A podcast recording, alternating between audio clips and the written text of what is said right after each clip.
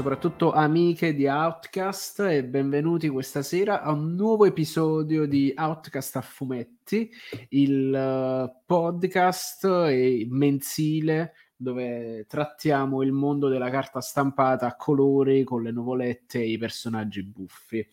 Stasera, nonostante siamo un team molto ridotto, abbiamo deciso di portare avanti la nostra puntata nonostante le incombenze e le ingerenze della natura, che nel caso del Peduzzi sono i, i, postumi di un covid particolarmente invasivo e nel caso di, di, di, di Delu che non ha giocato niente, che non ha letto niente perché ha giocato troppo ad Elden Ring, che quindi mi sento anche di giustificarlo. Ma nonostante ciò, con me c'è il pro del Luca Cerutti che notoriamente è una sega ai Souls-like e quindi non gioca Elden Ring e quindi buonasera a tutti e a tutte. E quindi ha continuato tranquillamente la sua vita come se niente fosse in questi mesi. Mi sembra giusto. Mi sembra Ho giusto. avuto una vita sociale, cioè adesso parole grosse, però però, però, cioè, insomma, sei vivo, stai bene, esci di casa, mi sembra tutto veramente molto giusto. Va benissimo. Allora, inizierei che come al solito ne facciamo uno io, uno tu, uno io, uno tu e, e, e inizierei io. Se, sempre se, se, se, mi, se, mi, concedi. Concedo, perché concedo.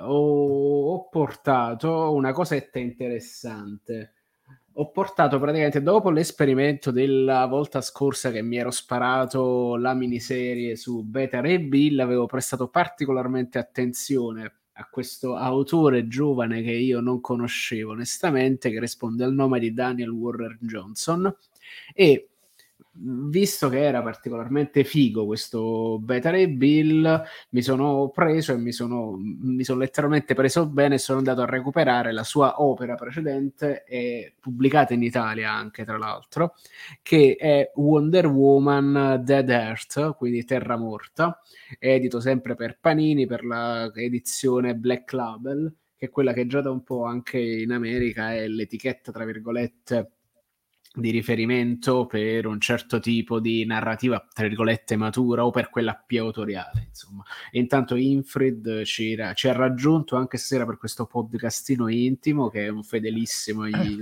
eh, ringraziamo per sempre. la compagnia. E quindi niente, Wonder Woman Dead Earth. Prima di tutto, col personaggio di Wonder Woman non è che ci ha avuto particolarmente a che fare, nel senso, nelle mie esplorazioni cronologiche è stato raro incontrarla, nel senso in Italia non è che ha avuto una diffusione particolarmente felice, se non in un momento post-crisis, quando diciamo tutti i personaggi subivano dei reboot, tra virgolette. E avevo iniziato a leggerlo, ma non mi aveva entusiasmato. La verità è che pure magari più che le storie, era proprio come era tradotto, era un po', era un po pesante, tra l'altro, non mi, non mi esaltava. E quindi è un personaggio che per quanto abbia seguito a distanza, nel senso non sono uno particolarmente dentro la mitologia, mi sono lanciato nella lettura di questo Dead Earth appunto per il suo carattere fortemente come possiamo definirlo, fortemente autonomo da quello che è sostanzialmente il canone di Wonder Woman. E quindi di che parla questo Terra Morta? Si apre tutto con un flashback dove si racconta della creazione di Wonder Woman, quindi Uh, tutto il sangue degli dei che viene preso e mescolato alla terra di Temishira, l'isola delle Amazzoni, e per plasmare questa donna e, e, appunto soffiarci dentro la vita, che diciamo è un mito primigeno abbastanza tradizionale.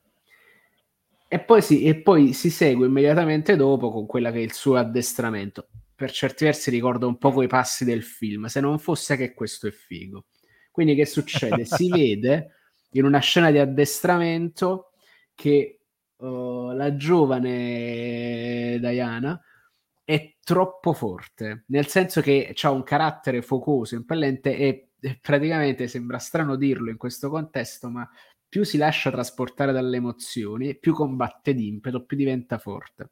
Di conseguenza gli, mettono, gli vengono posti ai polsi i bracciali, quelli che poi utilizzerà in maniera iconica per deviare i proiettili e sono diciamo tra virgolette una sorta di controllo per evitare che, la sua, che le sue emozioni possano appunto creare dei danni. Si chiude questo flashback, inizia la storia vera e propria che si apre in un contesto che sembra quanto mai strano, nel senso che c'è un, uh, un, un c- si vede Wonder Woman adulta in questa tra virgolette teca, in questa bara, in questa specie di unità criogenica che si apre e aprendosi l- uh, la lascia uscire. Questa mm, Wonder Woman praticamente spaesata, spiazzata dal non riconoscere più niente. Uh, grande Udei che ci sei venuto a trovare, ciao, buonasera anche a te. E quindi che succede? In questo mondo però c'è qualcosa che non va, si trova chiaramente nella Batcaverna, si libera da questa cosa e inizia a girare e il mondo è distrutto, letteralmente distrutto come se fosse post-atomico per capirci. Che cosa è successo? C'è stata una guerra clamorosa, i superstiti sono pochissimi e quasi regrediti ad uno stato medievale e, starà sostanzialmente a Diana di riportare, di riportare la civiltà nel mondo. Non prima, però, tra virgolette, di aver, cioè, di aver trovato altri esseri umani, aver capito cosa le è successo e aver trovato Superman, insomma. E non voglio spingere, soprattutto avrà affrontato quella che è la minaccia più grande per uh, l'umanità attualmente, che sono queste idre che sono quasi delle mutazioni, delle creature mostruose, deforme, tutte quante diverse, che predano gli esseri umani e di cui non si sa l'origine, ma si presuppone abbiano origine post-atomica, post-nucleare, insomma siano un frutto di questa esplosione che ha devastato il mondo. Ora, non voglio spingermi più in là di così perché la miniserie è composta da quattro numeri ed è bella ciccia piena di di col- abbastanza colpi di scene contestualmente interessanti per quello che è la narrazione. Uh, però mh, vale la pena soffermarsi di più su quello che è il, ta- che è il carattere distintivo di Daniel Warren Johnson, ovvero che è un, di- che è un manico di disegnatore. Come, non, non si può descrivere in altri termini la bravura di questo ragazzo, che secondo me qui non è bravo come in Beta Ray Bill. In Beta Ray Bill probabilmente si diverte un po' di più, cioè anzi più che si diverte è come se avesse preso un po' più le misure del personaggio, quindi è un po' più diciamo è un po' più arrivato.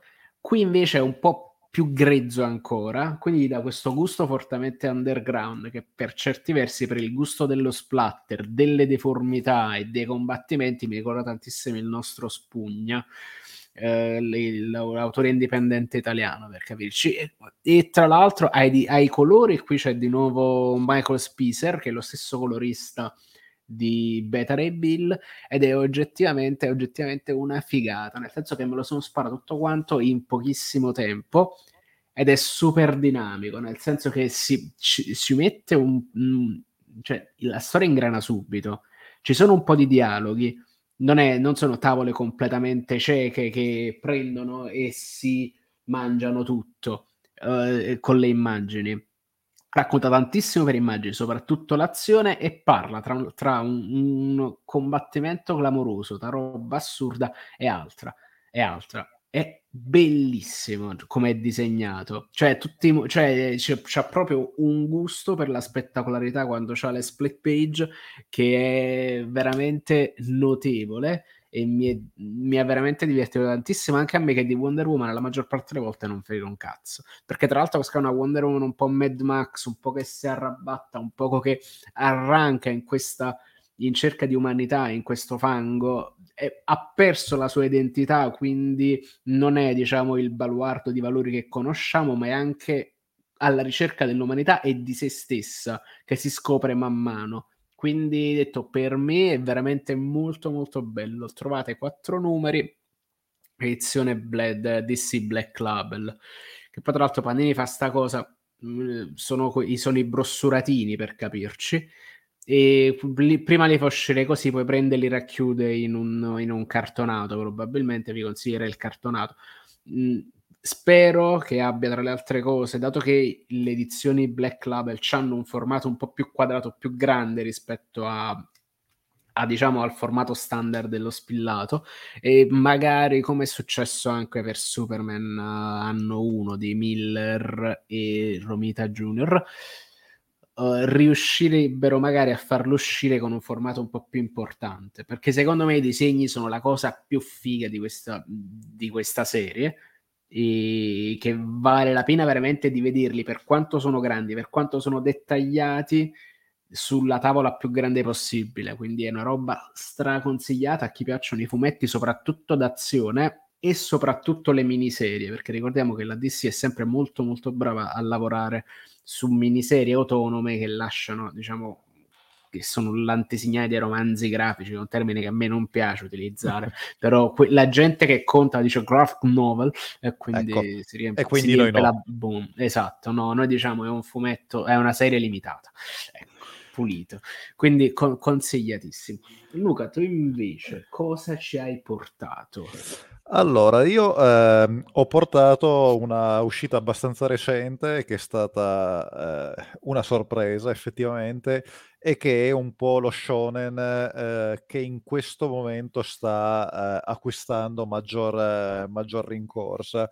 Eh, quindi molti molti eh, delle nostre migliaia e migliaia di ascoltatori lo conosceranno ed è appunto Kaiju Number 8 o Kaiju numero 8 che è appunto eh, ad opera di questo Naoya Matsumoto che eh, in Giappone ha già un po' di un po' di serie alle spalle e eh, però con questo in Giappone proprio con, con questo Kaiju numero 8 ha fatto il botto eh, si dice andando a colmare quello che stava diventando un po' il vuoto dovuto alla, eh, allo spegnersi, diciamo così, dei, eh, anche del, del, post tra i grandi, eh, cioè nel momento in cui Bleach è già finito da qualche anno, troppo tardi se qualcuno... Vada alla mia opinione. Ammetto eh, che Naruto... l'avresti tirata questa cosa. Naruto ha uh, figliato e adesso ci stiamo leggendo le avventure del figlio, ma che pur avendo un certo seguito non hanno lo stesso appeal del, di quelle del padre, è un po' una, la storia dell'umanità se vogliamo. Eh, i, i fondatori. Non... Dobbiamo aspettare il, no, il nipote di Naruto per vederci un po' di cose. Sì, a meno che non sia come la battuta famosa di Albanese quando faceva l'industriale che diceva: Mio nonno ha creato il capannoncino e l'azienda, mio padre l'ha ingrandito, io l'ho portato a livello internazionale e suo figlio e mio figlio si droga.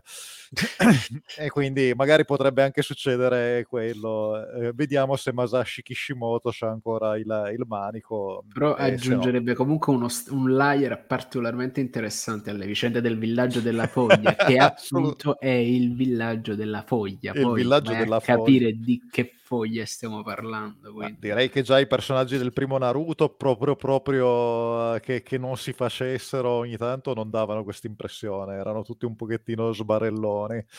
Però ehm, e poi appunto, e poi c'è One Piece che Ishiroda ha deciso di portarlo avanti fino alla pensione. Mm, buon per lui, io lo, lo mollai eh, tempo fa senza rancore, soddisfatto di quello, di quello che mi aveva raccontato e eh, un po' però appunto la, il, um, le, le, ultimamente sembrava che eh, come, come normale lo shonen stesse un po' cercando la sua nuova via e c'era stato e ne avevo parlato già il, il botto di Spy Family che però portava l, um, lo shonen sul territorio della commedia familiare di spie. Poi c'è stato anche qualche cosina nel frammezzo, però a quanto sembra i dati di vendita parlano molto bene, danno molta, eh, molto risalto a eh, appunto Kaiju numero 8, di, che è uno shonen che ha come protagonista un disilluso impiegato di 32 anni. Quindi praticamente a me come protagonista, mi sembra di capire. praticamente diciamo che secondo me il, il signor Matsumoto si è reso conto che eh, in realtà lo sapevano già da tempo e in effetti anche One Punch Man era stato ehm, andare anche un po' a ravanare su questa cosa, cioè rendersi conto che i eh, ragazzini dell'epoca d'oro dello shonen, quelli che hanno lanciato nell'iperuranio, eh, quelli che erano eh, eh, bambini piccoli quando Dragon Ball era arrivato a Z e ragazzini quando One Piece usciva per la prima volta, appunto i tre grandi si presentavano per la prima volta in libreria, adesso hanno 30 anni e quindi andiamo a capitalizzare su questa, su questa cosa. Poi, eh, e poi però, lo, cioè, questo è un gimmick sicuramente, è un po' la, eh, diciamo così, la, la, l'anomalia, però la cosa che, che, che, che capitalizza magari anche un po' ma poi devo ammettere che per tutto il resto abbiamo veramente lo shonen eh, più classico, tant'è che eh, nel, nell'articolo che ho scritto sul più famoso sito di fumetti eh, popolato da kaiju, ehm, ho eh, notato come rispetti eh, perfettamente il, quello che è un po' il, ehm, come si può dire, il canovascio del manga di rivalsa, il, il manga di rivalsa della schiappa, eh, che è proprio ormai è stracodificato, no? C'è il protagonista che eh, innanzitutto è di gran cuore, di grandissima determinazione, però nessuno scommette un soldo bucato su di lui, neanche lui stesso, però con la giusta motivazione, nella fattispecie un'amica d'infanzia di poco più giovane di lui, che adesso è 29enne ed è eh, e ha eh, realizzato il sogno che la promessa che loro due si erano fatti mentre lui è rimasto indietro, si butta in qualcosa che eh, appunto nessuno credeva eh, potesse riuscire. Nella fattispecie lui è, come dicevo, un disilluso impiegato 32enne che fa parte di, una, di un'agenzia di pulizie che in questo Giappone eh, perseguitato da invasioni, come tutto il mondo, da invasioni periodiche di eh, mostri giganti, lui fa parte praticamente del, ehm, di una versione legale dei ripulitori di Ron Perman in Pacific Rim, quelli che arrivano dopo che il, il kaiju è stato schiantato e fanno sparire ehm, i, uh, i resti. E eh, come non è, appunto, lui aveva tentato, quindi ci sono i kaiju, ci sono le forze di eh, difesa anti-kaiju eh, composte appunto da eh, soldati dotati della più classica armatura reattiva che ne potenzia le capacità a, a livello sovraumano e gli permette quindi di ma- maneggiare armi pesanti con la capacità di eh, forare la, le corazze dei, eh, dei, kaiju e di utilizzare diverse tipologie di, ehm, di attacco lui aveva con la sua amica d'infanzia, dopo un attacco kaiju in cui entrambi avevano perso qualcosa, niente di, gra- cioè niente di gravissimo, però la città era stata devastata, si erano ripromessi da bambini di diventare eh, ufficiali delle squadre di difesa.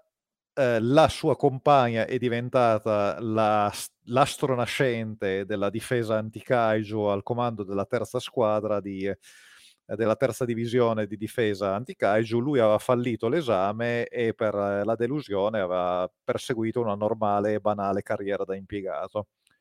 Arriva il più classico ragazzino idealista, eh, succede ovviamente l'incidente scatenante e eh, lui ritira fuori le palle che aveva nascosto sotto il, ehm, il cuscino, salva il ragazzino che, che poi ragazzino è diciottenne, che stava appunto, 17enne, stava mirando a diventare ufficiale eh, nelle squadre anti-kaiju e eh, succede il, il, classico accidente per cui appunto la schiappa eh, inciampa nel, eh, nel, nel superpotere. Qua siamo un po' invece più verso My Hero Academia ovvero eh, la persona non dotata di niente che ottiene un superpotere. Il superpotere che ottiene però è un pochettino così imbarazzante perché fondamentalmente si trasforma in un kaiju. Eh, viene posseduto da uno strano insetto kaiju forme e, e questo non sto spoilerando un cavolo perché succede nel, nel primo volume, nella prima metà del primo volume, e scopre che eh, nel momento in cui perde il controllo eh, o comunque vuole eh, fortemente farlo, muta non in un mostro gigante, ma in una sorta di ehm, eroe da Super Sentai eh, con eh, la faccia da, da, mostro e dei poteri chiaramente fuori, fuori scala. Forte di questa cosa e della eh, rinnovata carica datagli eh, dal, dal ragazzino ultramotivato, decide di riprendere laddove aveva, aveva, interrotto il suo sogno e quindi di rientrare per l'ennesima volta nelle, nelle squadre di difesa anti-kaiju e da qui in poi l'evoluzione è abbastanza standard. Eh, siamo a metà eh, tra il Super Sentai dell'eroe mascherato che non può rivelare la sua identità perché sarebbe perseguitato. Ehm, andiamo veramente agli albori della Tatsuno Oko con eh, Kiashana. Kamen Raiden. Sì, Kamen Rider, eh, ma anche Arken Polimar, cioè la, la schiappa, quello che, di cui tutti ridono, eh, che eh, entra, cioè il Clark Kent fondamentalmente, entra nella cabina telefonica mentre tutti non guardano e esce che... Letteralmente lo Spider-Man Super Sentai. Letteralmente, sì, sì, ma è proprio quello. Cioè, cioè, la cosa che riesce a gestire molto bene eh, Matsumoto è che non fa una narrazione alla mm, eh, dei Giganti cupa, eccetera, ma la butta veramente in, in casciarissima. Quindi ci sono tutti i siparietti comici di lui che eh, interviene, cerca di non spaventare troppo la gente con, eh, con, il sospetto mostruoso e poi deve scappare come un missile perché essendo stato riconosciuto anzi catalogato come kaiju numero 8, non è che le forze di difesa okay. gli vogliono proprio benissimo, quindi lui entra, entra, nelle forze di difesa ma tenendo nascosto chiaramente questa cosa. È, è veramente un canovaccio ultra classico, è, ultra, è talmente fant- classico che viene a dire classi- un, possiamo dire che è uno shonen classicista è uno shonen assolutamente classicista, cioè fino al punto che entra nella squadra, cioè va all'esame di selezione dei candidati eh, per la e cosa fa? Incontra subito il predestinato. Anzi, in questo caso la predestinata, la, il prodigio di quell'anno, se non di quel decennio. Eh, la ragazzina di 16 anni che ha eh, potere combattivo pari a quello di un veterano e chiaramente la ragazzina di, di, 16 anni vede lo sfigato e cosa fa se non cominciare a bullizzarlo subito e a essere anche un po' indignata del fatto che un nessuno osi ambire dove solo gli eletti eh, possono arrivare. Adoro. Siamo una vera... adorabile, veramente. Cioè, veramente... Cioè, cioè, mi credi il il naif di questa roba è, è di una bellezza commovente. Che mi piace infatti... che loro lo fanno con un'intensità che è come se fosse la prima volta per loro. Ma infatti ti assicuro, io ero partito, cioè ne avevo sentito parlare, ma sai, avendo, cioè io ho anche una certa reputazione, insomma, eccetera, pessima, eh, però, ma sì, eh, cos'è questa cosa, sto shonen che piace a tutti, figurati, sarà una... E poi se n'era parlato in chat, era stato buttato lì. Tra l'altro, devo, eh, devo rimproverare chi ha dato false inter- informazioni. Il livello di fanservice è praticamente inesistente. Cioè, la, allora, la... per fanservice intendiamo sempre le tette, quindi mi sembra di capire. Per fanservice intendiamo le tette, le mutandine, le, ecco. il nudo involontario, il protagonista che inciampa e finisce faccia faccia in Quindi adesso, adesso, questo si chiama fanservice. Questo, cioè, non, non, cioè, mi fa sempre ridere questa associazione tra tra, tra, la commedia anni 70 italiana e... Esattamente quello. Adesso si chiama fanservice. Adesso e qua è, in Kaiju numero 8 è completamente inesistente, assolutamente. La, l'amica di, di infanzia mh, è sempre vestitissima, giustamente, perché è una soldatessa. La giovane promessa e tutto è assolutamente poco propensa a farsi cogliere in, in situazioni la, la, scena, la classica scena al, ehm, al, bagno pubblico è solo maschile, eh, cioè c'è, c'è, la squadra maschile che chiacchiera facendo il bagno. Eccetera. Come tutti quelli che hanno frequentato i bagni pubblici in Giappone sanno. Esattamente, è proprio... Ed è, però, come hai detto tu, è di una... cioè, sono rimasto stupito, è la, l'apoteosi del già sentito realizzato con una freschezza e un gusto proprio per la cacciara, eh, il siparietto comico, ma anche il momento di fomento, cioè come mi è capitato di dire, scrivere, ripetere, io a, una pers- a un disegnatore che impiega due, due pagine due a far caricare un cazzotto super potenziato, io non posso che non voler bene. Due pagine di dettaglio, cioè hai presente in Pacific Rim il maglio sì. a, car- a compressione di Cerno Alfa? Quello scandito, preparato per due pagine con poi quindi sta là, fatti la mossa che lo tira indietro, lo tira ancora carica più indietro. Carica Ca- che gli vengono fuori le escrescenze, lui è trasformato appunto in kaiju numero 8, gli vengono fuori le escrescenze dalle gambe che si piantano nel terreno a fare da puntello, giusto, giusto. tipo i, uh, i, piedini da mortaio per anticontracolpo. Una cosa che ero lì che dicevo, no davvero, tu ami il tuo lavoro e io ti voglio ma a livelli viscerali tra l'altro mi sembra sì, di sì, capire. no, proprio, proprio una cosa che mhmm, boh, sì, era cioè, è, quella, è veramente quella cosa che per me fa la differenza davvero cioè, senza eh, battute eccetera fa la differenza tra chi veramente ha, si esalta si ama appunto il suo prodotto e la noti inevitabilmente la notavi in One Punch Man che per, per quanto fosse meta per quanto fo- era comunque supereroistico, comunque le scene di fomento erano caricate al limite. Non la trovi eh, tanto in altri che vengono magari valutati tantissimo, io mi trovo sempre a guardare le loro opere con molta freddezza, dicendo sì, no, non c'è messo, trasporto, le guardi hai messo dentro di distacco, tutto, insomma. però tutte le volte ti limiti, ma perché lo fai? Cioè, tipo uno che cito spesso, e Hiro Mashima di eh, Fairy Tail, Rave, eccetera. E il ragazzo le... il talento ce l'ha, ma si autocastra. Cioè, taglia corto le scene di fomento. Cioè, qua invece no, le scene di fomento ta- sta sicuro che piuttosto arriva a, a non chiudere il, il, capitolo, ma la scena di fomento te la mette tutta per esteso. Mm. Quindi mi sento di, eh, di, di, raccomandarlo agli amanti dello shonen, ma quasi sicuramente se lo saranno già preso tutti perché ha avuto comunque un buon, un buon battage. Per quanto sono riuscito a vedere adesso, non si è ancora. Mh, ammetto che sono andato un po' avanti rispetto alla pubblicazione italiana, anche se ho tutte le migliori intenzioni di proseguire con l'acquisto del cartaceo, perché quando merita, merita. Eh, per quello che ho visto pubblicato finora, non sa ancora, cioè ha lo sviluppo ultra classico, ma davvero, se conoscete il genere, sapete già cosa succede. Vi, cioè, è impossibile spoiler, spoilerare. Qualsiasi cosa quello, succede quello, non c'è problema. C'è. Vuol dire che a un certo punto arriverà anche un cattivo con gli stessi poteri del Kaiju numero 8 che potrebbe essere un alleato, ma forse è un cattivo ancora più grande, manipolato da un'entità maligna.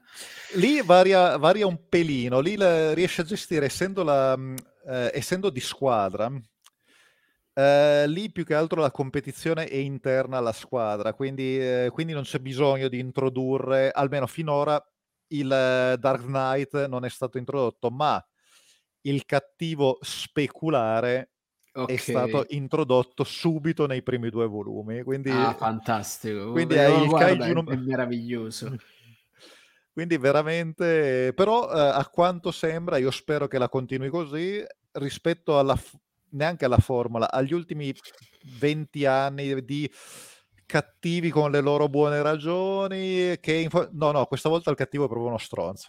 Cioè, Almeno quello, il merda, quindi. quello che hanno presentato è veramente una merda.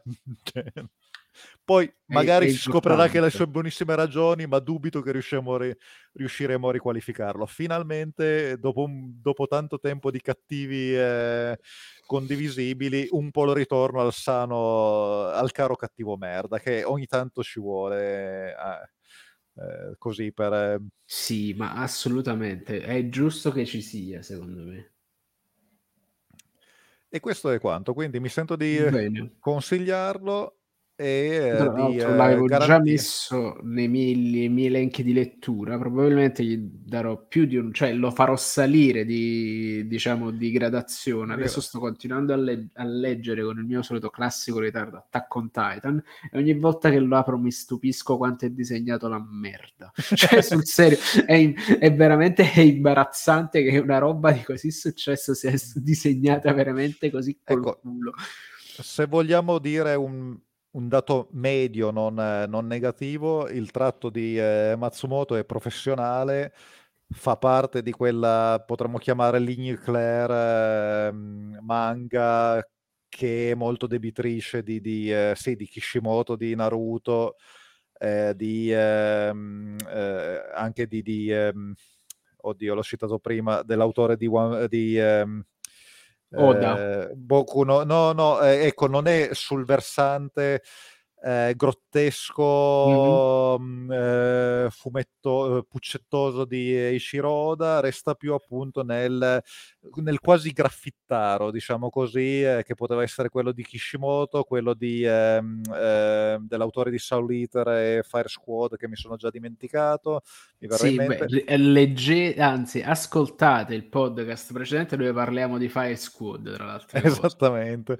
Che l'aveva portato il Peduzzi. Che l'aveva portato a sorpresa il Peduzzi Esatto, un like uh, sul nostro canale Twitch uh, è una prece per pedo. Un like, una prece. Quindi con... fate il vostro coso perché eh, il, il piccolo Peduzio ha bisogno di noi.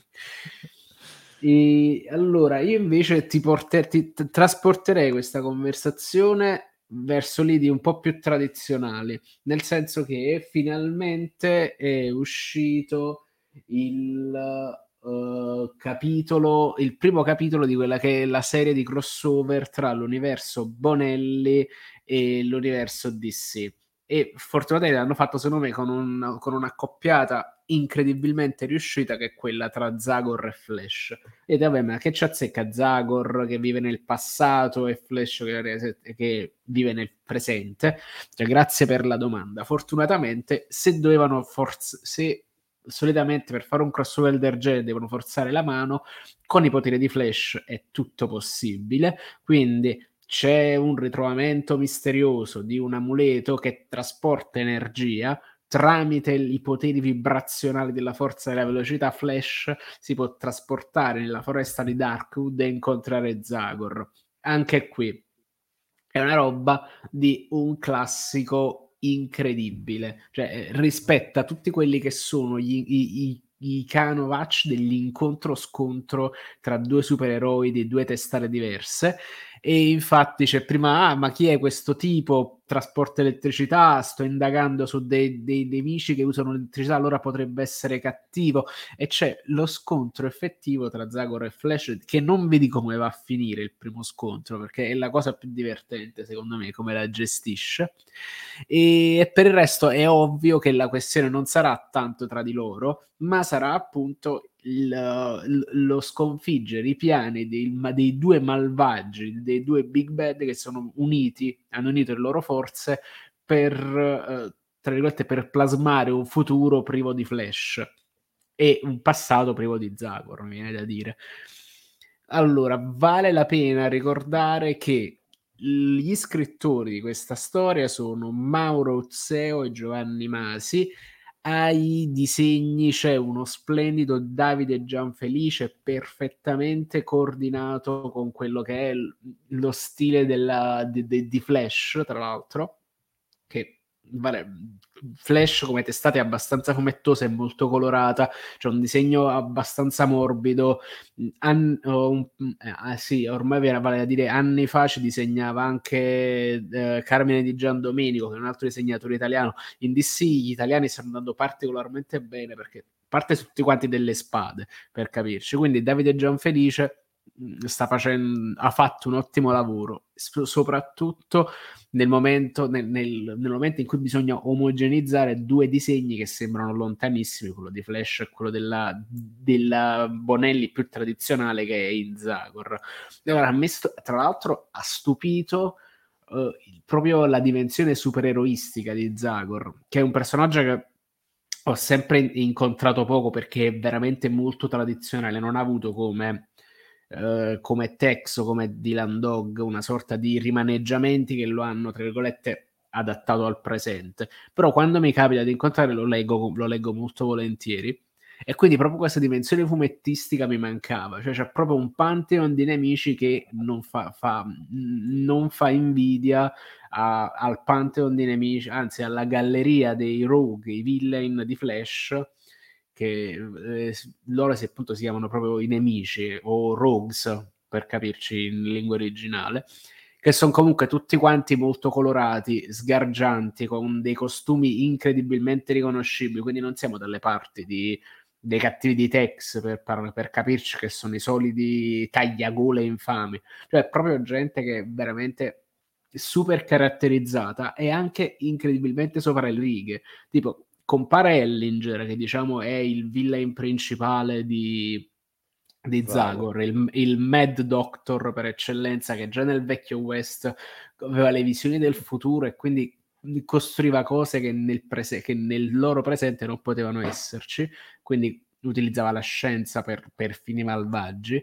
ma poi veramente una galleria di, di roba allucinante, tipo il, lo Zagor negativo che sembra uscito veramente da un film di super, dal terzo film di Superman, per capirci. Quindi è, è stato veramente divertente leggerlo perché sono due ci sono stati molto bravi a rendere due personaggi all'apparenza così diversi, coordinati. Poi visivamente è una figata, è, è veramente molto bello. I colori sono splendidi, sono tavole luminosissime, eh, molto dettagliate. I poteri di Flash sono resi bene, il carattere di Zagor è reso molto bene. Quindi mi sono veramente divertito e non era assolutamente scontato perché so quando incappai in quello della Justice League con Nathan Never mi sembra un pretesto particolarmente forzato e i disegni non erano secondo me all'altezza del descrivere quella roba ma lo sappiamo la Justice League è difficile eh, poi forzarci la mano con, di forzarci la mano con Nathan Never e soprattutto colorare Nathan Never secondo me non restituiva esattamente quello che la finalità che voleva portare avanti il crossover dal punto di vista narrativo, cosa che non capita con questo Flash Zagor che secondo me è un must have, un po' perché è un, un bel momento per il fumetto italiano, perché sta roba ovviamente la leggiamo noi, ma la leggono pure in America, per capirci. E, e, poi perché è veramente la grande avventura super divertente, spensierata, che cioè, che rappresenta forse lo spirito più puro del, fu- del fumetto in generale. Quindi, è, ed è bello, cioè, da vedere è proprio bello. Poi, certo, c'ha un finale super ecumenico, non aspettatevi chissà che colpi di scena, però vedere la caciara, secondo me, per come è disegnata per come è realizzata, è, di- è, è, molto molto molto gradevole. Quindi questo crossover, questo primo crossover, perché gli altri sono usciti soltanto in in, diciamo, in formato alfa, in numeri zero, secondo me mh, mm, merita tranquillamente la vostra attenzione. Quindi must. In più ho proseguito la mia esplorazione del catalogo Bonelli con un altro bel mazzo di roba, tra cui spicca soprattutto per mole questa roba particolarissima che è Dragonero, i racconti degli scout. Dragonero, ricordiamo, ne ha parlato anche il Maderna nel suo... Uh, come l'ha messo tra le... non, si, non ricordo se tra le menzioni onorevoli era al quinto posto.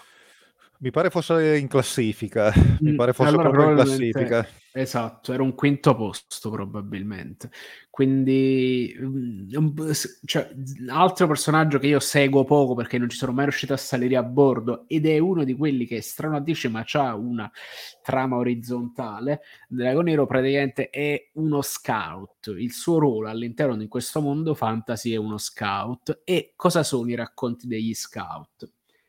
Ogni anno, annual, cioè ogni anno praticamente c'è una riunione dove tutti gli scout dell'impero, questo corpo speciale di esploratori, ambasciatori e soldati sostanzialmente, hanno questo ruolo molto non sono soldati in senso di non rappresentano una truppa regolare dell'esercito che viene mandato a invadere un paese o ad assassinare qualcuno, sono più una specie di agenti speciali che agiscono con il mandato dell'impero e che hanno una grandissima libertà di scegliere le proprie missioni, le proprie tratte, a meno che non vengano proprio mandati a fare un'esplorazione specifica fanno letteralmente il, il, lavoro dello scout in senso stretto, quindi mappano le zone, vanno ad indagare se ci sono dei problemi nell'impero. E quindi ogni anno in una notte che poi c'è tutto un calendario perché Enoch è veramente molto molto bravo a, a a fare world building per capirci. Non parlerò di loro, ma è proprio world building perché la storia che viene raccontata è indipendente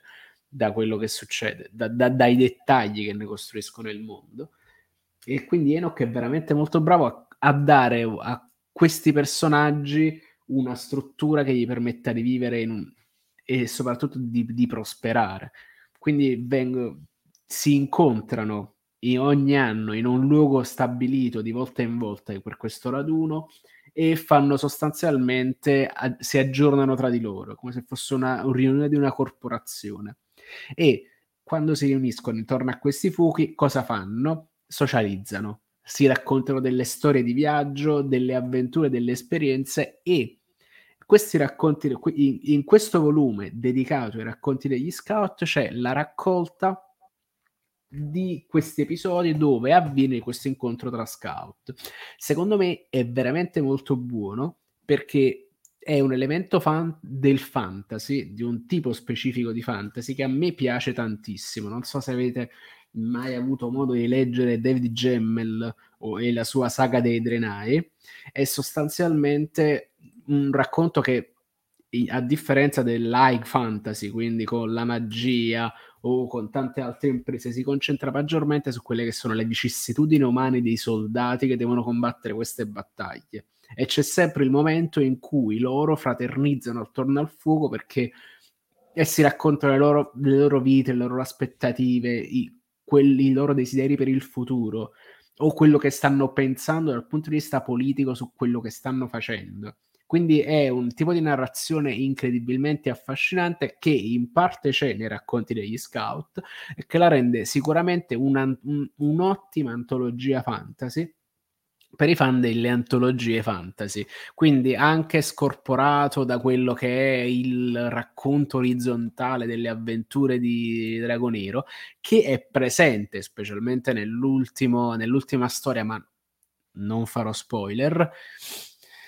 E quindi secondo me è incredibilmente funzionale al racconto che, che, che porta avanti. Poi è anche molto vario, perché quindi non c'ha i famosi blocchi di, di 100 pagine tipici Bonelli, ma presentano delle variazioni, quindi sono tanti episodi infilati nei, raccon- nei volumi classici, che qua naturalmente stiamo parlando in un volumone da libreria per capirci, ed è secondo me disegnato bene, è raccontato bene. Inoka comunque continua ad essere un ottimo, un, un, ottimo narratore, un ottimo costruttore di mondi, anche con pochissimo, perché queste storie molto spesso durano una manciata di pagine. Non, uh, quindi vivono tranquillamente di una dimensione che è quella del racconto tramandato orale non si perde in tantissimo in chiacchiere, infatti è una lettura part- molto veloce, specialmente quella delle storie più avanzate, per capirci. E per me è consigliatissimo, specie per gli amanti del fantasy alla Dev Gemmel. Non mi, viene, cioè, non mi viene nessun altro autore fantasy in mente. Ah, per certi versi c'è anche molto di, uh, delle cronache del ghiaccio del fuoco, perché Martin prende tanto la Dev Gemmel, specialmente in alcuni momenti, e quindi si ritrova in questo tipo di narrazione una eco di quel, di quel, modo di raccontare le storie lì, le storie, del, le, storie di, le storie raccontate attorno al fuoco, che a me piace tantissimo. E quindi consiglio questo qua anche perché è proprio, eh, potremmo definirlo agile, nel senso che eh, lo prendi, lo posi, stai lì, non, è proprio, si adatta tantissimo a diversi tipi di lettura, secondo me. Infatti io l'ho preso e letto un po' in un momento, un po' in un altro, ed è comunque fruibile. Non richiede chissà che full immersion particolare, quindi co- consigliato, consigliato, consigliato perché il fantasy è bello e Dragonero merita la vostra attenzione se vi piace il fantasy. Molto più tradizionale sono incappato in questo almanacco della paura del eh, 2022. Eccolo qua è un volume che solitamente non prendo, però è andato padre in edicola e quando vede ah, il fumetto chiatto prende e se lo porta a casa, onestamente. E se vogliamo è uno degli albi di Dylan Dog più tradizionali che potete comprare nel 2022. È più, secondo me è addirittura più tradizionale del, di, de, del bimestrale, per capirci. Quindi è un... È, e sono due storie, una più, una più grande e una più piccola, con una serie di corollari di articoli che raccontano fanno un po' il punto della situazione sul, sul genere horror nell'anno che passa tra un volume e l'altro, per capirci. Infatti qui ci sta un approfondimento sul, sull'horror delle isole, quindi ci sta la questione di chiaramente di The Lighthouse e la storia che viene raccontata, quella là più chiatta per capirci, è intitolata appunto Il Faro, per sceneggiature di Giancarlo Marzano e disegni di Montanari e Grassani. Quando ho aperto, ho detto cazzo, Montanari e Grassano, questi avranno fatto un altro casino, e invece l'ho trovata, l'ho trovato incredibilmente adeguato se non proprio ispirato a un certo punto.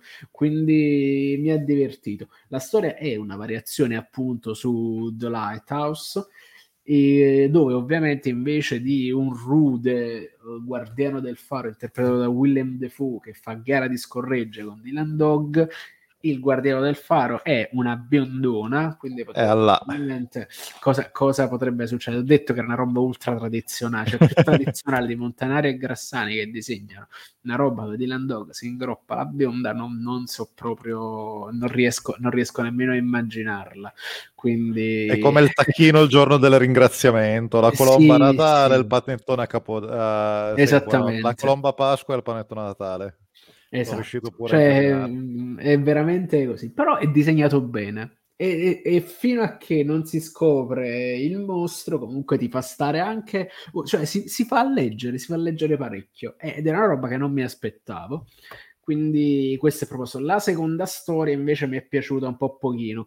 Mm, eh, chiaramente un corollario su questa tipa, cioè si chiama Come in uno specchio deformato deformante anzi, per i testi di Rugiu che solitamente Pasquale Rugiu di sé scrive per Tex e Tex Willer, lo preferisco molto di più in chiave, diciamo, western. E i disegni di Rallo. La storia è tutta quanta basata su questa tipa che a un certo punto c'è questo problema per il quale non riconosce i volti. Non è che non riconosce i volti come le persone normali, vede i mostri. Tutte le persone normali sono mostri, fino a, se non che incontra sto tipo e questo tipo che è l'unica persona che gli appare normale si scopre essere un serial killer è una storia saranno 10 mm. pagine ho fatto così e, e, allora è tradizionale da morire non, non, non, fa nessuno sforzo veramente ed è chiaramente il contentino per chiudere il volume e farci dare questo aspetto cicciotto che piace a tanti siamo un po' i livelli allora, delle storie che stavano sulle antologie tipo Splatter eh, o i racconti dello zio Tibia. Esattamente, esattamente. E mh, mm, vale la pena dire un attimo una cosa su questo volume. A me dispiace che una volta questo qua, l'almanacco, il, il Dylan Dog Magazine, anzi come si chiama, era quello incentrato più che altro sul passato del Dylan attuale, quindi raccontava oppure del rapporto con Block, cioè ci metteva un poco di, di sale per renderlo un po' più appetibile. Per quanto la storia del faro di Montanare e Grassani mi sia contestualmente piaciuta, però si pone il problema che in questo modo, come è presentato, ha perso ulteriormente la sua identità. Nel senso, non c'è più quella cosa che ogni testa di Dylan Dog racconta un Dylan Dog specifico. Questa poteva essere una storia che serenamente stava nel bimestrale, quindi nel, nell'Old Boy per capirci. Boy, sì, sì, e un po' mi dispiace. Sarebbe stata una buona storia dell'Old Boy.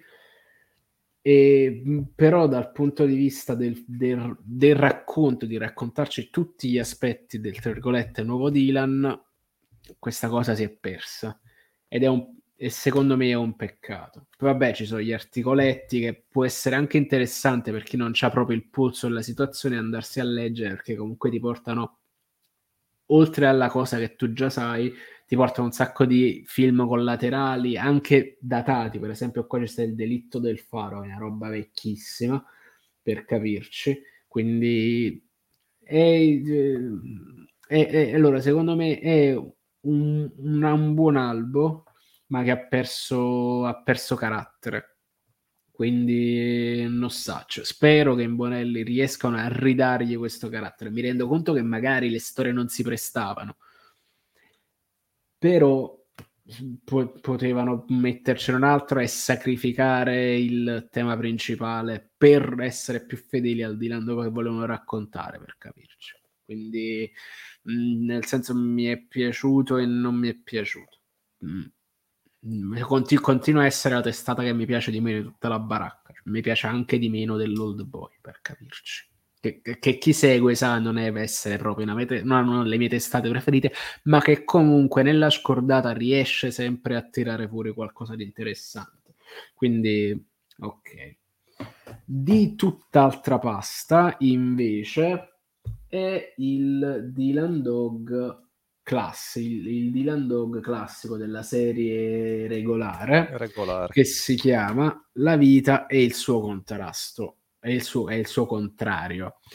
Uh, numero 427, copertina dei Casertaro, uh, no, dei Cestaro, perdono. Uh, brutta come poche sì, non, non sta... questa qua non mi è piaciuta. Cioè, secondo me qualche volta ci prendono di più, qualche volta ci prendono di meno. Quindi fa un po', diciamo, albo anni 90, dove ti racconto il momento clou in cui Dylan incontra il mostro, ma forse no. Che quindi ci perde un po' di carattere. Però la storia, a modo suo, è ottima. Cosa abbiamo? Abbiamo una di quelle combinazioni magiche per la quale c'è un autore completo che quindi dà al volume un tono autoriale, come solitamente succede per il mio amato Carlo Ambrosini. Questa qua è la volta di Gigi Simeoni, che è un, è un ottimo narratore di vicende dell'orrore, ha un gusto per la commedia spiccato e come disegnatore sta diventando sempre più simile a Magnus, nel senso c'ha proprio quel gusto per le espressioni facciali, c'ha quella china che ricorda tantissimo Alan Ford, c'ha, e soprattutto c'ha il gusto del, del grottesco nella caratterizzazione dei volti, che secondo me lo rendono incredibile. La storia è ah, un'altra cosa che vale la pena ricordare, secondo me Simeoni è quello che utilizza allo stato attuale Groucho nel modo migliore possibile quindi non è soltanto una questione di fargli entrare, fargli dire due battute e santa notte. No, è proprio utilizzarlo come personaggio con un carattere che agisce con della volontà e non soltanto come specchio di Dylan, che fa delle cose. E qui è fondamentale perché tutta la storia si basa su un personaggio che Groucho incontra mentre decide di diventare uno scrittore. Quindi dice, vabbè, sarà una trama secondaria, in realtà no è molto figo. Tutta la storia si basa su un più che su un tema, anzi più che su un libro, su un tema, perché si tratta di una serie di omicidi che colpiscono tutti quelli che hanno a che fare con un ossimoro c'è un ossimoro che uccide. L'ossimoro è quello là della, della nascita morente, della vita mortale, anzi, nascita letale. Quindi tutti gli ossimori che contrappongono vita e morte causano inspiegabilmente la morte di chi ci sta lavorando sopra questo tema.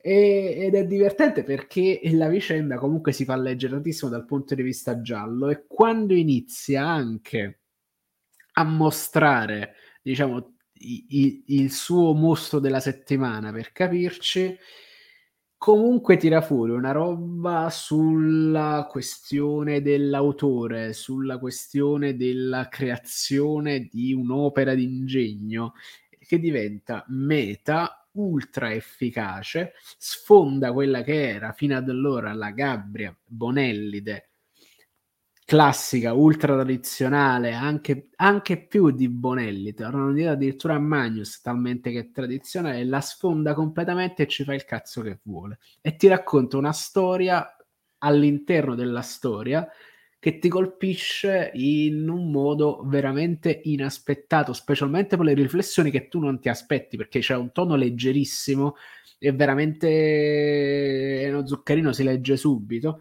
è molto piacevole è molto divertente, però ti tira fuori sta roba su, su, sull'aut- sull'autorialità, sugli okay. autori che è, che è veramente un bonus, veramente un bonus splendido. E come al solito ne, ha, ne, hanno piazzata un'altra incredibilmente bene, nonostante mo ci vuole sia un albo ultra tradizionale, non ci sono Raya, non ci sono Carpenter, non c'è nessun cellulare. Uh, quindi si, si, vede che è stata, tra virgolette, pensata in un momento specifico della storia di Dylan Dog che comunque ha una forza e, uh, attuale impensabile, diciamo. È, è freschissima, cioè non, non, è invecchiata di una virgola.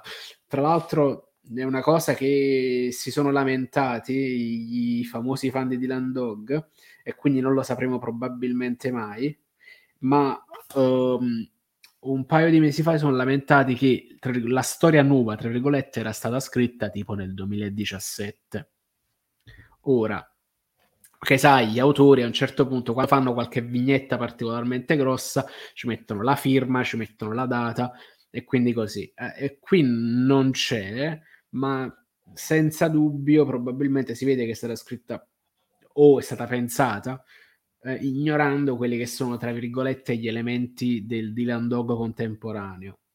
Però oh, è, è, una mina, è veramente una mina e si legge bene. Sime- Simeoni e altre di quella roba che ogni volta che ci incappi in un Dylan sopra, uh, sei contento, veramente ah, infatti, con poco. Non sono sicuro di aver capito la lamentela, nel senso che non sono al corrente del fatto che capita a tutti gli autori di iniziare una storia, poi arrivare a un punto in cui non sei convinto che stia funzionando e la lasci lì e magari la riprendi sì. in mano cinque anni dopo e la finisci e non è che stai a cambiarla perché sono passati cinque anni ti esatto. mancava finirla, non è che ti man- cioè non è che la storia Oppure è meno bella o più bella per il fatto di essere stata più vecchia, finita esatto. subito. No, ma più che altro quelli si lamentano, si, si, quelli si lamentano sempre della direzione editoriale che c'è la testata, ma è, è una lamentela stupida, perché non sanno effettivamente quanto tempo ci vuole per far uscire un prodotto editoriale come Dylan Dog. Già la gente che si ammazza per stampare le, le 22 tavole al mese di Batman, per capirci, mentre invece uh, Dylan Dog ha altri, te- altri, tempi, altra gestazione, cioè non si rendono conto che queste qua sono 100 pagine di fumetto e che comunque la questione della cura editoriale sta nel fatto che tu decidi in questa massa di roba che tu hai ordinato e che ti arriva quale far uscire quando soprattutto con che tema, in che modo, eccetera. Quindi la polemica era che dicevano, eh, ma come il nuovo Dylan Dog è stato disegnato e scritto nel 2017? Eh, ma state fuori di testa, non sapete i tempi dell'editoria. Quindi eh, sono, sono le solite lamentele stronze che fanno i fan. Quindi ripeto, questa qua, anche se non presenta caratteri tra virgoletti eh, del nuovo corso di Dylan Dog, è una storia imperdibile per me quindi, ed è veramente divertente. Quindi da, dateci più di una possibilità. Tu invece avevi in serbo qualche altro, eh, mi raccontato di, di un manga demenziale, o sbaglio? Sì, allora, ehm, qua siamo nel momento mm, eh, edicolante della Camorra perché il manga non è reperibile in Italia, purtroppo. Eccola Uh, quindi lo trovate fischiettando e guardando, eh, e, e guardando nei, negli anfratti strani. Uh, il manga si chiama Defrag. Uh, Però aspetta, siamo, siamo onesti è quello che ogni due o tre qualche pagina di fumetto italiano fa e spaccia per grande anteprima direttamente dal Giappone. Quindi è una pratica comune questa. Qua, esattamente quello. Noi siamo onesti di dire che siamo disonesti.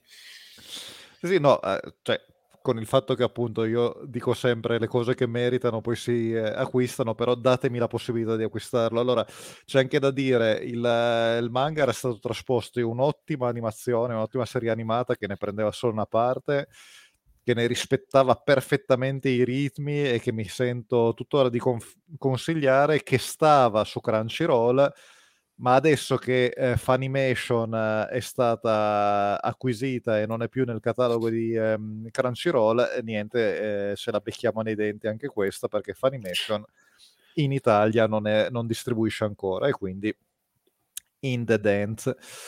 Ehm, tornando di Frag, perché mi è venuto in mente? Perché di recente, sempre con il, ehm, eh, l'edicolante della Camorra, ho, sono incappato in un altro eh, dei manga comici eh, a tema scolastico che hanno come nucleo il, quello che viene chiamato l'aver overpowered council, student council, cioè il consiglio um, studentesco sovra, sovrapotenziato. Quindi praticamente un grande classico da... Aspetta, da... Part... Allora, Kill la Kill ma pure Kill la Kill, quello... Medaka Box. Eh... Oh, aspetta, vienimi incontro. Ho visto, allora, ho visto tutte e quattro le stagioni di questo anime. C'erano le spadaccine anche in questo. E ah. finisce con un film che ti esplode il cervello se lo guardi perché cerchi di capire e di raccogliere i pezzi della tua esistenza mentre lo guardi. Aspetta, con le spadaccine, Utena, ma Utena. Utena. Utena, eh, Utena mi esatto. manca, devo ammettere, nella mia... Ma, allora, Utena secondo me te lo devi guardare soltanto per poi parlarne con me e spiegarmi quello che ho visto perché non lo so nemmeno io. No, aspetta, non so se mi hai convinto comunque. Però appunto sì, allora, quello è un trope che è diventato, cioè da, dai tempi del, ma penso storici del manga, da, da Otokojuku, eh, cose del genere, eh, quest'idea che effettivamente nell'auto-organizzazione che viene eh, ehm, incoraggiata nelle scuole giapponesi fino a partire dal secondo, dal secondo grado, se non addirittura in alcune scuole addirittura fin dalle elementari, ovvero il fatto che le attività studentesche siano organizzate da un consiglio studentesco che viene anche dotato di un budget eh, adeguato per supportare i vari club, eh, eccetera, è diventata nel corso degli anni eh, chiaramente una cosa troppo ghiotta, troppo eh, in seggia foriera di, eh, di spunti perché non diventasse oggetto dei, eh, sia di manga appunto d'azione, persino come ho citato prima Medaka Box di cui avevamo parlato mesi e mesi fa io e il, il Peduzzi, ma anche, ehm, eh, oddio adesso mi è passato il, sì, anche Kill la Kill che lo portava veramente up to 11 e, eh, e poi pa- chiaramente parodie e tutto. Quindi sto leggendo questa ca- parodia carina e mi è venuto in mente però quello che in qualche modo ha, eh, secondo me, è stato probabilmente il meglio riuscito tra i manga demenziali di, eh, di ambientazione scolastica, che era appunto di Frag, perché normalmente il problema con il manga demenziale è che... Ehm, una volta, cioè è, è, facile entrare nella ripetizione, che nel, nelle sitcom nel, puoi riuscire ad alleggerire grazie all'interpretazione dei, degli attori, ai loro tempi comici. Eh, nel, nello scritto, nel, nel, disegnato, è davvero difficile evitare che il ripetitivo venga a noia. T-Frag, devo ammettere, ci è riuscito per parecchio. Ehm, partendo da proprio la, la, la la, la più stupida delle, delle, premesse, cioè fondamentalmente eh, parla, eh, parte presentandoci il classico, quello che sarebbe il classico protagonista shonen, o almeno lui è convinto eh, di esserlo, che è un, um, questo Kenji Kazama, che è un ragazzo anche prestante, atletico, non del tutto incapace in una rissa, che decide di, eh, al suo primo eh, giorno del primo anno di liceo, decide con la sua Kazama Family di eh, eh, prendere il controllo della scuola da, come ogni eh, uomo e come ogni teppista scolastico eh, deve fare per, per, distinguersi. La sua sfortuna è sua e dei suoi eh, due compari è che eh, il, la prima aula che decidono di, ehm, diciamo così, rendere il, la loro base operativa è il club de, dello studio dei giochi di, di società eh, sottointeso, in cui trovano questo gruppo di eh, ragazze che sono contemporaneamente, eh, il termine giapponese è shunibyu, che sarebbe quella, la sindrome eh, eh, preadolescenziale, cioè quando da ragazzino ti fai i viaggi e credi di essere un eroe in possesso di poteri magici, eccetera, no? Ecco, tutte le componenti di questo gruppo di, eh, di questo club sono affette da questa cosa e tutte sono convinte di avere un potere legato a uno dei, eh, dei quattro elementi. Eh, compresa la cosa un po' inquietante è che eh, tra le convinte di questa cosa c'è anche il, la, la advisor del gruppo che sarebbe teoricamente un insegnante e quindi la cosa già un pochettino. E poi niente, il, il problema è che queste mh, mm, eh, tre ragazze sono semplicemente fortissime. Cioè, di una forza completamente fuori scala e inversamente proporzionale al loro, alla loro capacità di discernere e di avere buon senso. Da questo momento in poi è il eh, delirio più totale, nel senso che eh, vabbè, il, eh, il, il, piano di conquista del, del, liceo se ne va bellamente eh, a quel paese. Kazama Kenji viene reclutato in questo gruppo di eh, persone dotate di superpoteri auto, eh, auto-attribuitisi, eh, che l'unico superpotere che hanno è una capacità e una forza non, non comune tra l'altra, oltre alla professoressa, eh, c'è anche chiaramente la presidentessa del consiglio eh, studentesco, eh, che è eh, una, una energumena eh, eh, violenta e fortissima, ma la cosa particolarmente divertente è che il superpotere che viene attribuito quindi al povero Kazama è il potere dello Tsukomi. Cos'è? Qua ci vuole una spiegazione eh, sì. Eh, di nuovo culturale. Eh, eh, la ruti- Tsukomi Bok è il termine che usano per indicare i due personaggi della commedia di routine, che è una cosa comune a più o meno tutte le, le culture, cioè la, è la classica situazione comedica in cui c'è il sano di mente e lo stolto. Quindi lo stolto in giapponese è il boke e il sano di mente, quello che lo deve continuamente riprendere, spiegargli l'ovvio, deprimersi per la sua incapacità di... Eh, di, di, relazionarsi alla realtà e invece lo, lo, lo Tsukomi e eh, in Italia penso i maggiori rappresentanti storici ancora prima di, di eh, Cocchi Renato erano stati eh, Vianello e Tognazzi nei loro sketch eh, televisivi in, in, in America c'erano uh, Lowry e, uh, e, Fry, quindi Stephen Fry, uh, il, il Mycroft Holmesiano piuttosto che Oscar Wilde o il Dottor House, Hugh Laurie che avevano mm-hmm. fatto appunto coppia comica ai tempi, no? Eh, questa routine comica che è, discu- è, diffusissima e in cui quindi il povero Kenji Kazama che sembra essere l'unica persona dotata di, di capacità di discernere il reale ha quindi il superpotere, il potere dello zuccoming, eh, ovvero la capacità di far notare di fare i, i remark, le, le, le, risposte sarcastiche, di far notare l'ovvio. Di, eh, era anche un po' con lo stile umoristico di Kitano, o sbaglio, quando faceva Sì, quando faceva i... Eh, sì, sì, lui era il Bok, mentre il suo collega nei... Eh, come si chiamavano già? Erano i, eh, i Beat Takeshi. Esatto. Eh, quando facevano i beat Takeshi, sì, sì, è, quel, è, quella routine comedy in cui c'è il e poi che introduce anche classic, il classicissimo ribaltamento in cui a forza di, di essere in una situazione assurda quello che sembra che sia fuori dal mondo è la persona sana di mente. Cioè, perché alla fine la cosa che fa funzionare questo tipo di commedia demenziale è quando si crea un cast, cioè il cast di personaggi si va a ingrandire continuando a inserire gente che non ragiona e quindi si crea questo mo- un mondo ristretto, un villaggio dei folli in cui alla fine quello anormale è quello che si comporta con ragionevolezza.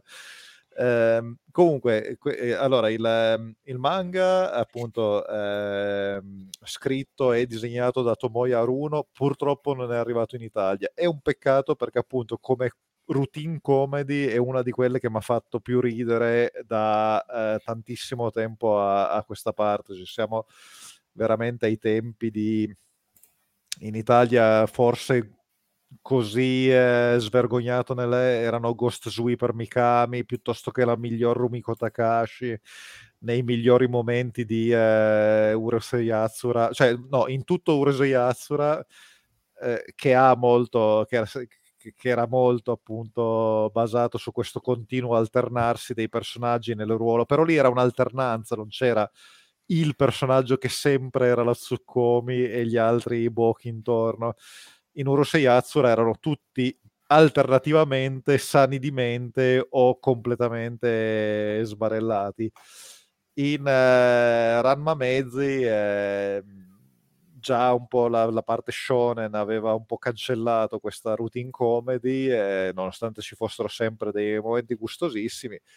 Poi, come ho detto, essendo difficilissimo da gestire, perché eh, purtroppo non è che il fumetto non lo possa gestire, le strisce comiche vanno avanti per interi decenni solo sul, sull'umorismo, il nonsense, eccetera quando ci devi costruire una narrazione anche eh, orizzontale, non solo verticale, faccio sempre confusione tra le due cose, ma me la perdonerete. Cioè, orizzontale è quella su tutta la serie, verticale esatto. è il singolo numero. All, il, le, nei, nei, comics, appunto, si riesce a gestire, nelle strip si riesce a gestire perché sono tutti momenti verticalizzati con a, al limite la recurring gag che può essere il, il grande cocomero, la ragazzina dai capelli rossi alle partite di Charlie Brown, ma sostanzialmente non c'è una narrazione orizzontale.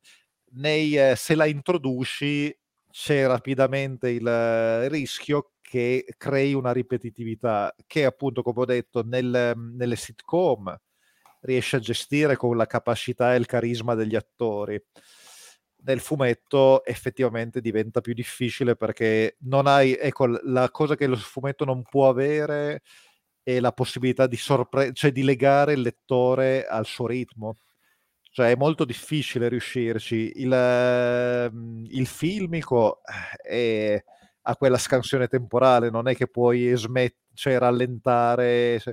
Nel fumetto, il motivo per cui non, non esistono praticamente fumetti horror che ti facciano davvero paura è il fatto c'è che... la tensione che tu invece di gestirla, alcuni libri per esempio ci riescono perché la prosa è una cosa che controlli di più, sul fumetto invece no, perché tu hai un, una reference visiva, o sei molto bravo a costruirla con la gestione delle pagine, oppure è sempre è, è sì. diverso. Esatto, Ma al limite la, la, pagina ti può, ti può, sorprendere, però è difficile esatto. che riesca a costruirti la suspense esatto. proprio che ti lascia senza che ti porta anche allo cioè nel, nel fumetto non puoi avere il, il violino o, la, o, il silenzio che poi ti porta allo sbram della colonna esatto. sonora mentre invece Quindi... per esempio sulla, sul versante comico Ortolani invece è bravo a, a, creare proprio i tempi comici perché lui gestisce i silenzi come se fossero delle pause musicali sì. e, e, lui è veramente ecco lui è un altro esempio effettivamente di ehm, quanto sia difficile, perché alla fine c'è stato eh, lui, c'era stato il miglior Silver di, eh, di Paul Berto in alcune narrazioni orizzontali che aveva creato. Ortolani mi ha sempre stupito per questo, anche la capacità che ha eh, del, del, sfruttare, capitalizzare le recurring gag. Cioè è una cosa difficilissima perché è la classica cosa che appunto la barzelletta è divertente quando la racconti la prima volta la seconda volta strappi la risatina perché devi essere veramente un genio per far ridere con la stessa battuta tre volte la stessa persona. E, e Ortolani riusciva a fare di più. Cioè, io ho ancora qua la, la, la, la, gag del dottor Gambanelli nella saga di New York cioè lì era veramente oltre qualsiasi cosa, cioè riuscire a trasformare una recurring gag in personaggio attivo che ti Deus ex machina che ti risolve il, l'arco narrativo.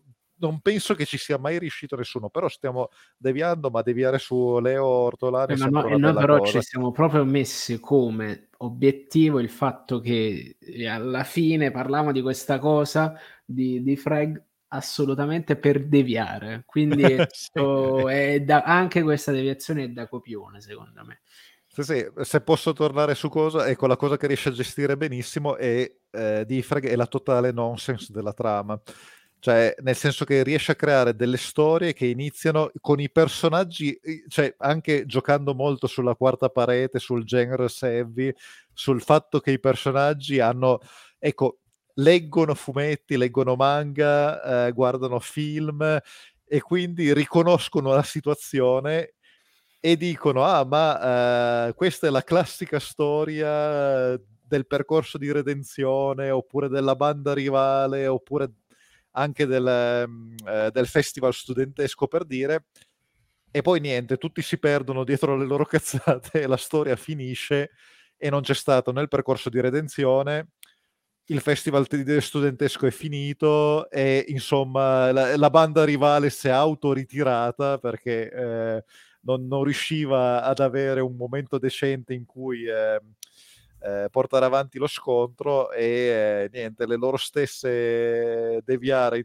dietro le loro cazzate, le loro fantasie ha disinnescato quella che era la, il trope del, del momento, il, il, l'evento del giorno come ho detto appunto, se uno ama il, ehm, il manga umoristico, soprattutto con eh, appunto eh, deviazione demenziale o comunque gioco dell'assurdo, gioco delle parti, lo troverà troverà proprio da divertirsi per eh, diversi numeri. Ci ha messo davvero tanto a eh, venirmi a noia e, il, e l'anime invece che di solo 12 episodi, però appunto in questo momento purtroppo reperibile solo dal, dal, proiezionista dal della, della Camorra, non, non, per nostra volontà perché ripeto c'era su Crunchyroll fino a che eh, c'è stato il divorzio, cioè Funimation è stata appunto acquisita e quindi Crunchyroll non ha più i diritti su, eh, eh, sulle distribuzioni Funimation e quindi anche su Defrag. Eh, pazienza, eh, però appunto solo, il, l'anime era di solo 12 episodi e funzionava da Dio, cioè proprio eh, in, quel momen- in quel caso non avevi neanche il tempo veramente di, eh, di annoiarti, andava via liscio e piacevole. L'unico difetto dal punto di vista del disegno, non stiamo parlando di eh, un disegno che ti fa urlare al, al miracolo, è funzionale, rende benino. Mh, mm, ha un ottimo come ha sicuramente un ottimo, un'ottima gestione dei tempi comici e, eh, anche se appunto non ha i livelli di un Leo Ortolani se, se vogliamo lì è molto più giocato proprio sul eh, sull'assurdità dei personaggi sul fatto di riuscire a gestirli e a darti sempre qualche cioè una scemata che non avresti pensato o potuto credere che, avrebbero che sarebbero davvero riusciti a fare. Quindi, quindi letteralmente fond... va quindi molto sul demenziale e ci sta. S- sì, sì, sul demenziale, cioè non sul demenziale alla pallottola spuntata, non sul, demen- sul demenziale costruito proprio solo sul fatto che nessuno sembra attaccare il cervello neanche per eh, mezzo secondo e sul fatto che tutti sono delle brutte persone, eh, cioè non delle persone, non delle persone malvagie, anzi c'è un'unica bella persona che viene appunto utilizzata da... come una strunza magari. No, no, viene trattata benissimo, tutti hanno una enorme ammirazione, eccetera ma fondamentalmente abusano di lei perché è una ecco. bella persona, cioè t- tanto la ammirano quanto la sfruttano per qualsiasi cosa, eccetera, e poi si sentono anche un po' delle merde per averla sfruttata, ma dopo lo, lo continuano a fare. Cioè. Quindi, e... che, che, è anche una grande metafora della società giapponese, quindi attenzione. Se, se vogliamo. C- sì. C'è anche della satira sociale, dove non c'è vi anche... aspettate. Va bene, io penso che allora, mi, fa strano chiuderla così presto questa puntata perché siamo veramente solo un'ora e venti. Solo un'ora e venti, ci siamo persi cioè, manco... i del Peduzzi, le cose, i, i, i mogugni genovesi di Delu. Eh, vabbè, che dobbiamo fare? Allora, mi raccomando, continuate a mettere like, a condividerci, a seguirci su tutti i nostri forum, perché così, ricordiamoci, un like, una prece. e, e io penso che per stasera abbiamo concluso, ma vorrei ricordarvi gli appuntamenti la settimana prossima. Abbiamo il che solito outcast popcorn con l'agendina, l'outcast popcorn il lunedì, il weekly il martedì e poi ci sono un, i soliti vari ed eventuali, ma quello che mi preme più ricordarvi è il retro popcorn dedicato a quella casa nel bosco che compie dieci anni. Quindi un, una retro roba che io ricordo di aver vissuto, che è importante, il giovedì sera. E per il resto io eh, ringrazio Luca che si è prestato a questa, diciamo, a questo episodio in contumacia dei nostri eh, compagni di squadra, eh, però l'abbiamo portato a casa con brillantezza. Quindi Assolutamente. Grazie è Luca. un piacere. Come dicevo ringrazio... prima, la passione quando, che rende le cose divertenti farle. Sì, ma, ma, poi sono letteralmente, come ho scritto nel post, sono amenità. E ringrazio che ci è venuto a trovare in chat, nonostante il venerdì sera la gente, cioè la famosa febbre del fab- sabato sera, insomma, anche la febbre del weekend, diciamo. E quindi c'ho voglia di scopare, come diceva sempre quel famoso poeta dimenticato. E gra- grazie, grazie, grazie e alla prossima. Ci vediamo il mese prossimo con i fumetti di Outcast. Buona Ciao. serata, buon weekend a tutti.